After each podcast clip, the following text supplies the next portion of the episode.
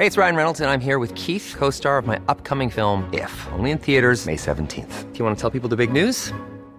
All right, I'll do. Sign up now and you'll get unlimited for $15 a month in six months of Paramount Plus Essential Plan on us. Mintmobile.com slash switch. Upfront payment of $45 equivalent to $15 per month. Unlimited over 40 gigabytes per month. Face lower speeds. Videos at 480p. Active Mint customers by 531.24 get six months of Paramount Plus Essential Plan. Auto renews after six months. Offer ends May 31st, 2024. Separate Paramount Plus registration required. Terms and conditions apply if rated PG. Planning for your next trip? Elevate your travel style with Quince. Quince has all the jet setting essentials you'll want for your next getaway, like European linen, premium luggage options, buttery soft Italian leather bags, and so much more. And is all priced at 50 to 80% less than similar brands. Plus, Quince only works with factories that use safe and ethical manufacturing practices. Pack your bags with high-quality essentials you'll be wearing for vacations to come with Quince. Go to quince.com/pack for free shipping and 365-day returns. Hiring for your small business? If you're not looking for professionals on LinkedIn, you're looking in the wrong place. That's like looking for your car keys in a fish tank. LinkedIn helps you hire professionals you can't find anywhere else, even those who aren't actively searching for a new job but might be open to the perfect role. In a given month, over 70% of LinkedIn users don't even visit other leading job sites. So start looking in the right place. With LinkedIn, you can hire professionals like a professional. Post your free job on linkedin.com slash people today.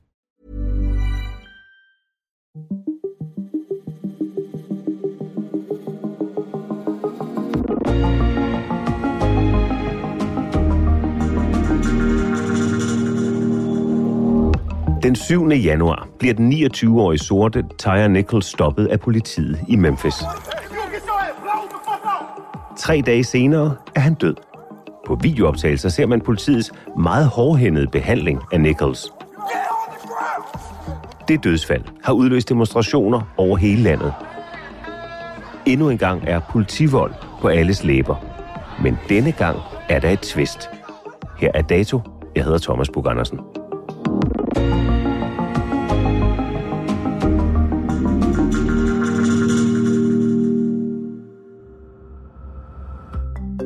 Nu sidder du til rette i dit klædeskab, Jesper. Ja, det gør jeg, og øh, nu er mikrofonen meget mere i mundhøjde. Det er godt. Og sidder du på din skohylde? Nej, det gør jeg dog ikke. Jeg sidder på to øh, hovedpuder, for jeg er jo bare en lille dreng.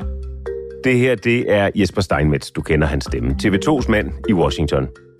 Men det er også ikke ham, det handler om i dag. Hvem var Tyre Nichols? Tyre Nichols var en ung mand på 29 år. Han var far til et fireårigt barn. Han øh, var en meget ivrig skater, og han har faktisk, hvis man går på nettet, så kan man finde mange videoer af ham, der skater. Øh, han var et kreativt menneske.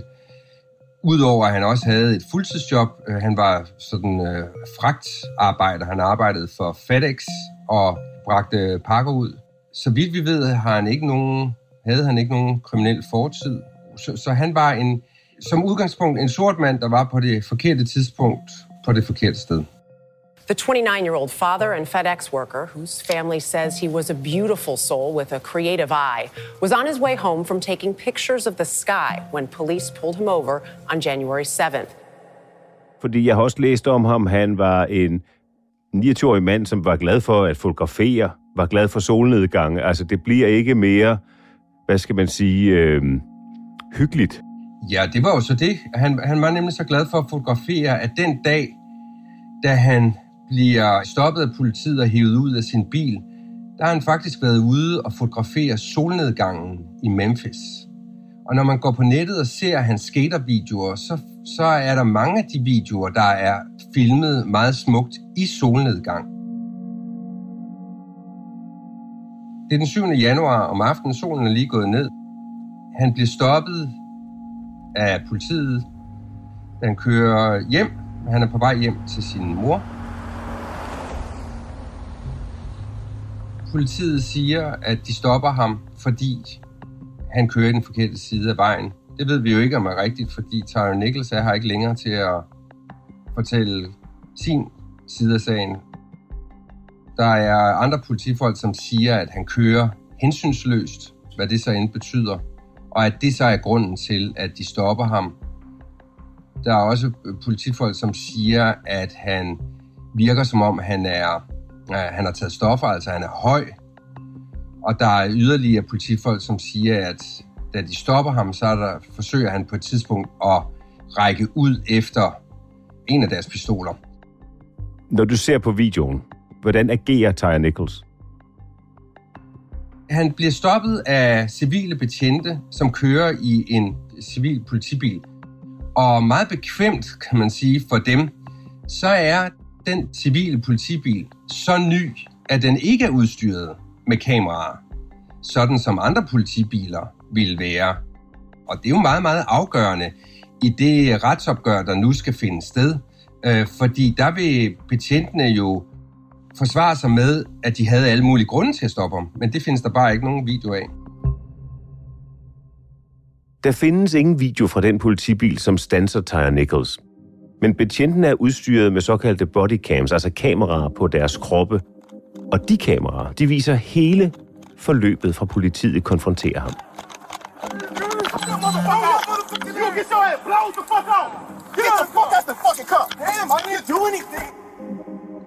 Da de stopper ham, beder de ham om at identificere sig, og, øh, og de beder ham også om at komme ud af bilen. Og, øh, og det får han egentlig ikke rigtig mulighed for at gøre selv, fordi han bliver hævet ud af bilen af en af betjenten.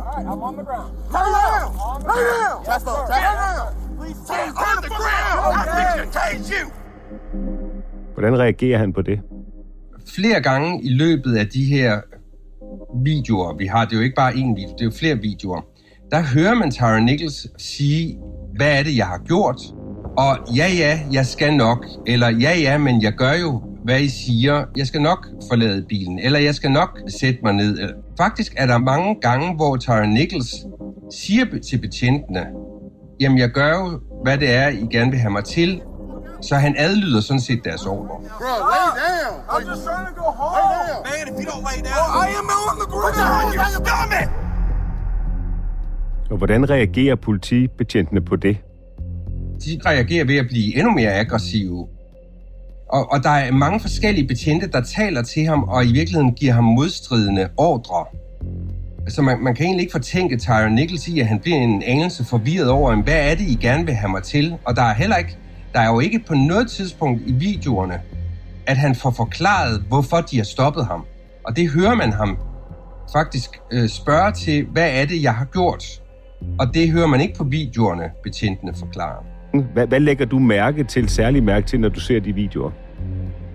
Jeg lægger mærke til, at betjentene er uforholdsmæssigt aggressive i forhold til en ung mand, der sådan set gør, hvad der bliver sagt. Altså han, han bliver jo i løbet af de her 30-40 minutter øh, tydeligvis irriteret øh, og, og svarer dem igen. Og der er jo også på et tidspunkt, han løber fra dem. Og det, øh, det skulle han nok ikke have gjort, fordi det, så har de grund til yderligere at blive aggressiv.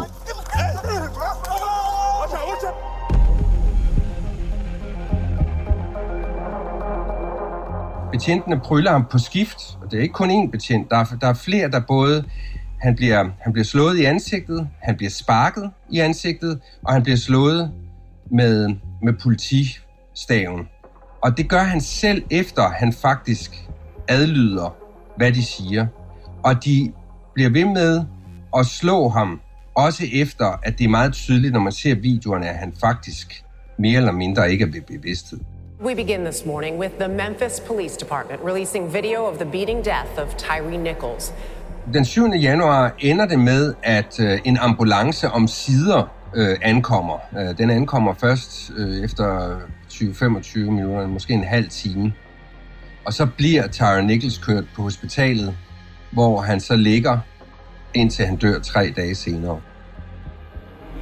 The family did their own independent autopsy, and what they found, according to their attorney Ben Crump, was that uh, Tyree Nichols died from severe bleeding as a result of a beating. Hvem er de her betjente? Hvilken baggrund har de? Det er jo det, der er det helt interessante i denne her sag, i modsætning til så mange af de andre mediedækkede sager, det er, at alle fem betjente, som er i fokus her, de er sorte. Og det er jo i den grad med til at starte en helt ny debat her i USA, nemlig om, jamen hov, vi plejer jo altid at sige, at det er racistisk motiverede overfald eller drab på sorte mænd begået af hvide betjente. Hvordan håndterer vi lige her, at det faktisk er nogle af deres egne brødre, som, som der er nogen, der har kaldt dem, altså nogen, der også er sorte?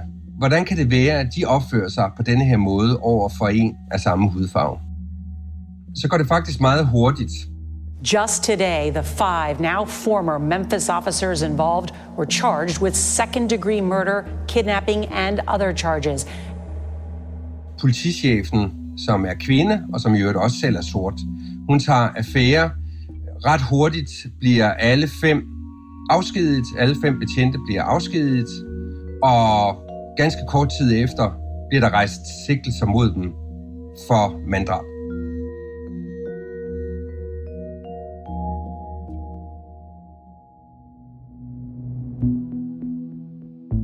Du har jo, Jesper, dækket USA i mange år og set også dækket historier om øh, politibrutalitet. Hvordan påvirker det dig at se det, der er på videoen? Det er jo uhyggeligt, og, og, og det er kvalmende at få dokumenteret på video det, som så mange, især sorte mænd, har fortalt mig igennem årene. Fordi de har jo lige præcis fortalt om, hvordan de bliver behandlet af politiet. Og der har man jo altid lidt haft det sådan, nå jo, men det er jo jeres mod politiets, og, og måske var der en grund til, at I blev stoppet, og måske opført, I er heller ikke helt eksemplarisk. Men her får man jo simpelthen demonstreret og dokumenteret regulær, beskidt, vemmelig politivold af værste skuffe. The disturbing video from a surveillance camera and police body cams shows officers tasing Nichols, tackling him to the ground, and striking him repeatedly with their boots. Nichols died three days later.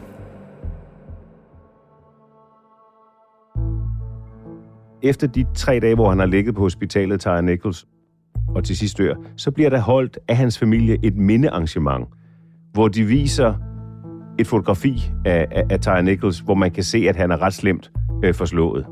Hvilke reaktioner afføder det? Der i dagene efter, og da der bliver holdt øh, mindehøjtidlighed, der skal vi huske på, at der er det jo stadigvæk kun en lokal sag, som får i første omgang opmærksomhed i Memphis og, og i staten Tennessee. Det er ikke en, en sag, som får national opmærksomhed, og det i sig selv fortæller jo meget om, hvor ofte det her sker i USA. Det er jo simpelthen nærmest en epidemi. Det er et symptom på den værste del af politikulturen her i landet, at meget, meget ofte får især de her sorte en meget hårdhændet behandling.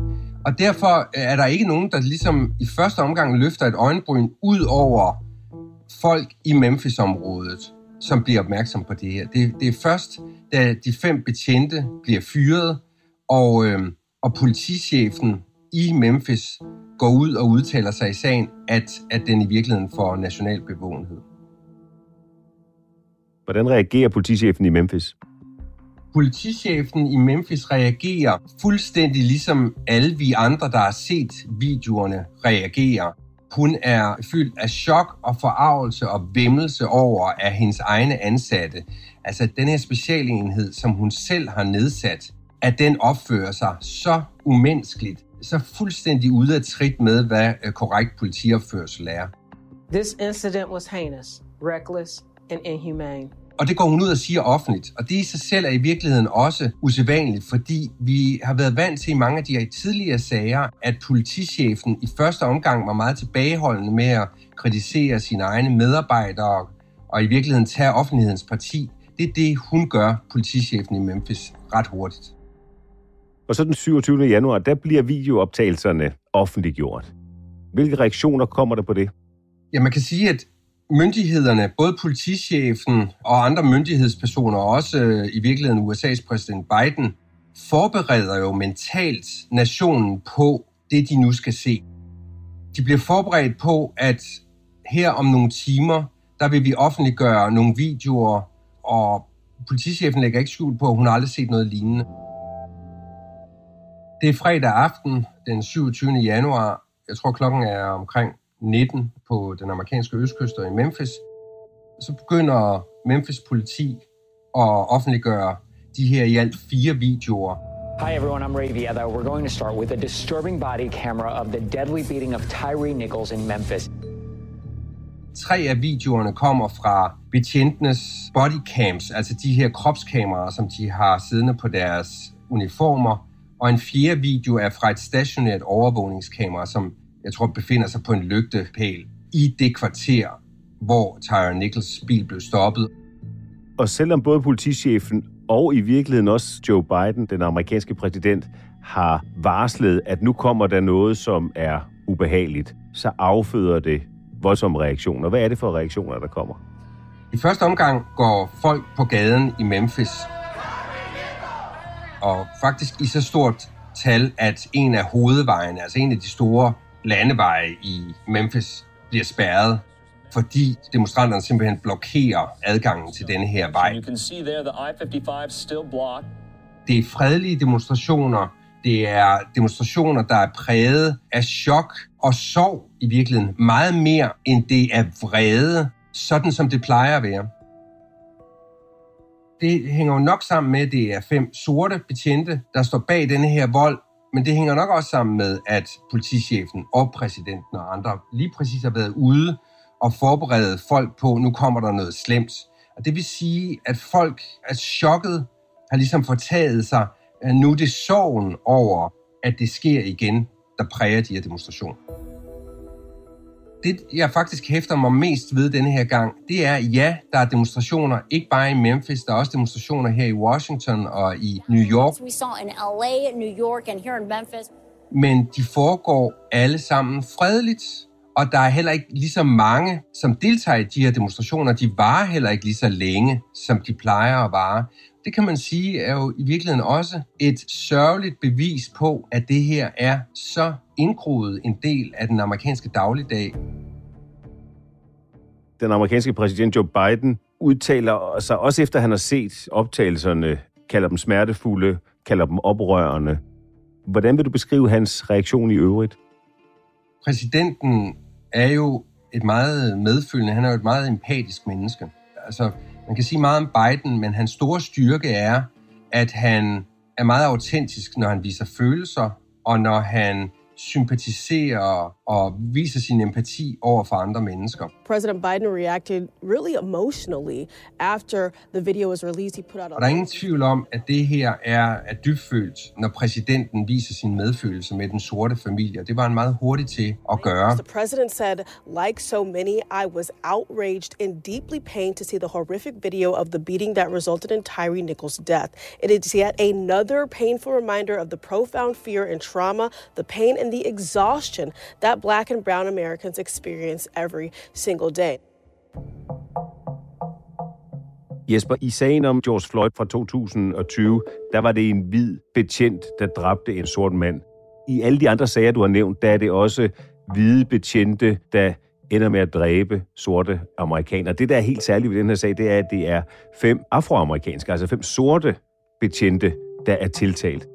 Og alligevel taler man om racisme i forbindelse med Tyre Nichols-sagen. Hvordan hænger det sammen? Det er jo en stående diskussion, hvordan definerer man racisme, og hvad kan begrunde og kalde det racistisk. Der er mange aktivistiske amerikanere, som mener, at de her sorte betjente har demonstreret, at de var lige så racistiske, lige så aggressive over for sorte, som hvide betjente er, på trods af, at de selv er sorte. Jeg tror i virkeligheden meget mere, det er et udtryk for, at der findes nogle betjente, og det er jo bestemt ikke alle amerikanske betjente, men der findes nogle betjente, og måske især i de her specialenheder, som er vant til at gå på arbejde og befinde sig på samfundets bund, og hele tiden i virkeligheden frygte for deres eget liv.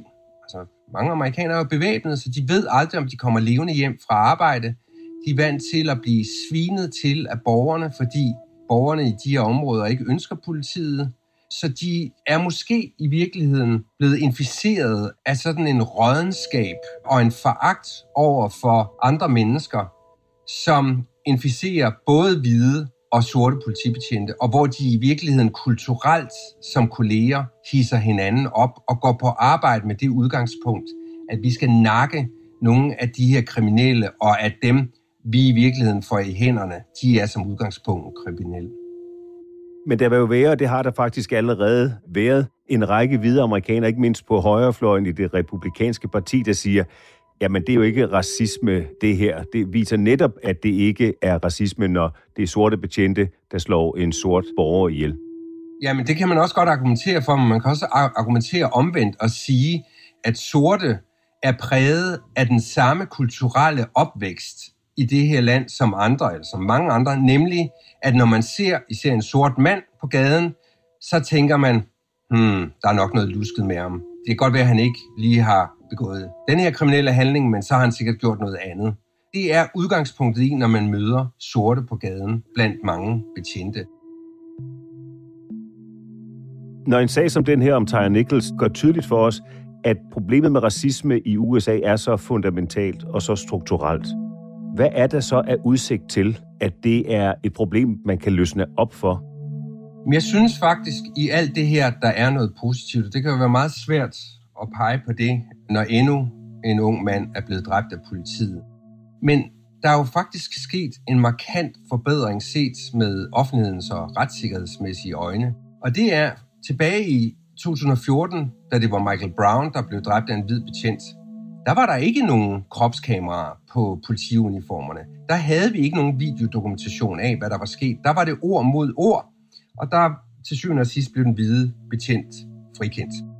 Nu har vi jo, på grund af alle de her tidligere sager, der er det jo nu et krav langt de fleste steder, at betjentene skal have kameraer på sig, så man lige præcis ikke står i en situation efterfølgende, hvor den sorte mand skal forsvare sig mod den hvide mands, den hvide politimands eller den sorte politimands udsagn. Og det er jo helt klart en styrkelse af borgerens rettigheder.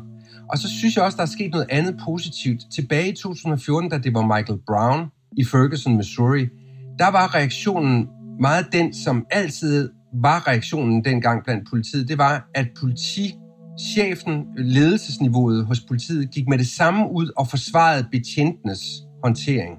Og man var i stigende grad også villig til at dække over hinanden, altså blandt politikollegerne. Der synes jeg også, vi har set et skifte. Altså at i dag, og det ser vi jo eksemplificeret aller tydeligst hos Memphis politichef, den sorte kvindelige politichef, hun var meget hurtig og meget resolut ude og tage afstand fra det, der var sket. Hun fyrede de fem betjente meget hurtigt efter det var sket, og der blev rejst sigtelse, og hun gik offentligt ud og fordømte handlingen. Det er nyt, og det synes jeg er en klar forbedring i forhold til for bare 8-10 år siden. Hvad er det næste kapitel i den her øh, tragedie? Jeg kommer til at holde øje med, øh, når de offentliggør obduktionsrapporten. Altså, der er ingen tvivl om, at han vil blive obduceret Øh, eller allerede er blevet det. Jeg tror, vi skal forberede os på, at denne her sag, som tiden går, nok bliver mere nuanceret. Der vil komme detaljer ud, som helt klart gavner betjentene, som styrker deres sag. Det kan stadig ikke forsvares, at de slog ham nærmest til døde. Men jeg er sikker på, at vi vil komme til at få nogle oplysninger, som stiller denne her sag i et mere nuanceret lys, fordi det er et selvstændigt problem i virkeligheden. Når der er så stort mediefokus på de her politivoldssager, så er det en meget ensidig dækning, mens det står på. Og når øh, sagen så kommer for retten, så vil vi få nogle nuancer oplyst, som måske stiller Tara Nichols i et mindre favorabelt lys. Og så vil hele sagen igen bidrage til denne her mistillid mellem hvide og sorte, og igen bidrage til, at alt efter hvor man står på det politiske spektrum i USA, så vil man enten forsvare den sorte mand eller de hvide og sorte betjente. Tak Jesper for den fortælling, de detaljer og den analyse fra dit klædeskab i Washington. Peter Halund stod for tilrettelæggelse, lyddesign Leo Peter Larsen og Ida Skærk, redaktør Astrid Louise Jensen. Jeg hedder Thomas Bug Andersen. På genhør.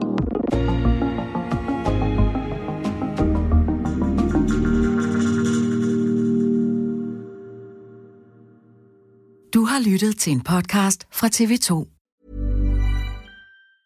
The secret to summer ready skin is here. Osea's number one best selling Andaria algae body oil, clinically proven to instantly improve skin elasticity and transform dry skin to silky, soft, and unbelievably glowing. Its signature scent of freshly squeezed grapefruit, cypress, and mango mandarin transports you to sun kissed summer days. Get healthy, glowing skin for summer with clean vegan skincare from Osea. Get 10% off your first order site wide with code GLOW at OseaMalibu.com.